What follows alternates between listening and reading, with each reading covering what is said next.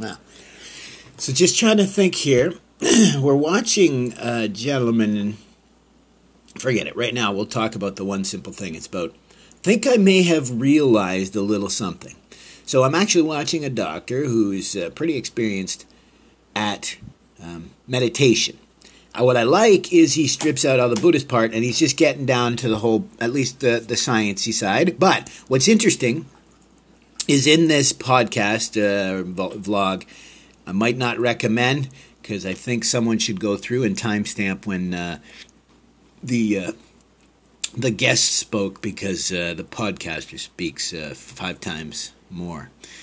But he just finished simply explaining our storehouse consciousness, that our latent impressions. So he explained, you know, uh, we have all these built up ideas from the past.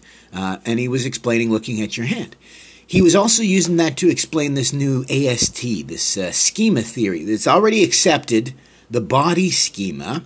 So, what he's saying here is we have a picture in our mind of our hand, we don't perceive our hand itself. And I've played with this in the past, and needless to say, it's interesting if you you can actually switch between concentrating what you think is on your actual physical hand. All you end up doing is encouraging that mental picture of the hand.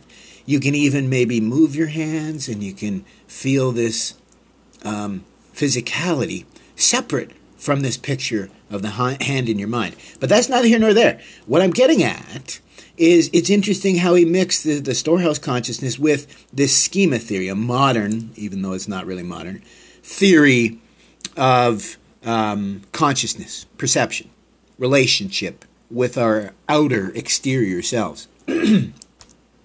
what I found interesting is I may have just pictured uh, how some of this stuff might work on a scientific basis. So, follow me on this. He just finished talking about it as an accepted theory that pacing or juggling um, to uh, bring your right and left brain and movement into the picture allows the mind to work out these problems, he says, right? So he says it's good to pace or arguably uh, to toss a ball back and forth because it gets your right and left hemispheres uh, going. So, I posit that proper shamatha vipassana, which is just simply being calm when need be, and using insight. Of course, first to uh, to deepen your dependent state. So deepen your understanding of dependent origination, deepen your understanding of impermanence, of uh, you know not self, of you know the nature of suffering. You use insight. But how does that work? Right? We've we've had a lot of uh, again. This doctor talks about how important it is to go walking. Right? Great way to deal with trauma. But I may maybe have realized the true trick here is you have to switch between the calmness and the insight because it's like juggling a ball inside your brain.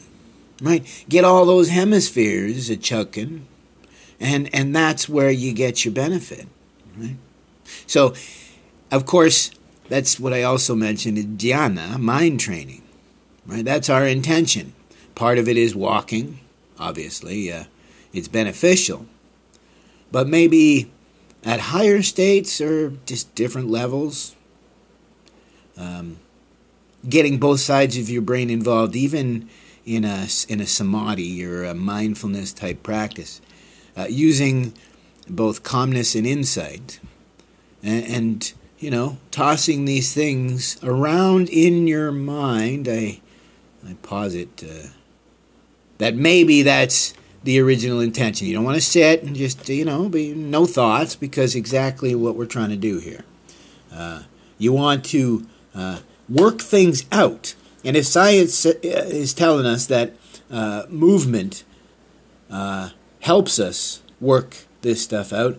And uh, it kind of makes sense why the great development was well, it's not just shamatha, it's not just vipassana, it's not just calmness, sitting in calmness, it's not just, you know, intensely um, uh, introspective uh, work, right? Insight. push, push, push. It's it's a balance. It's a shift between. It's a juggle, right? Uh, so instead of the physical juggle, in this case, it's the mental juggle, and that's maybe where the benefits lie.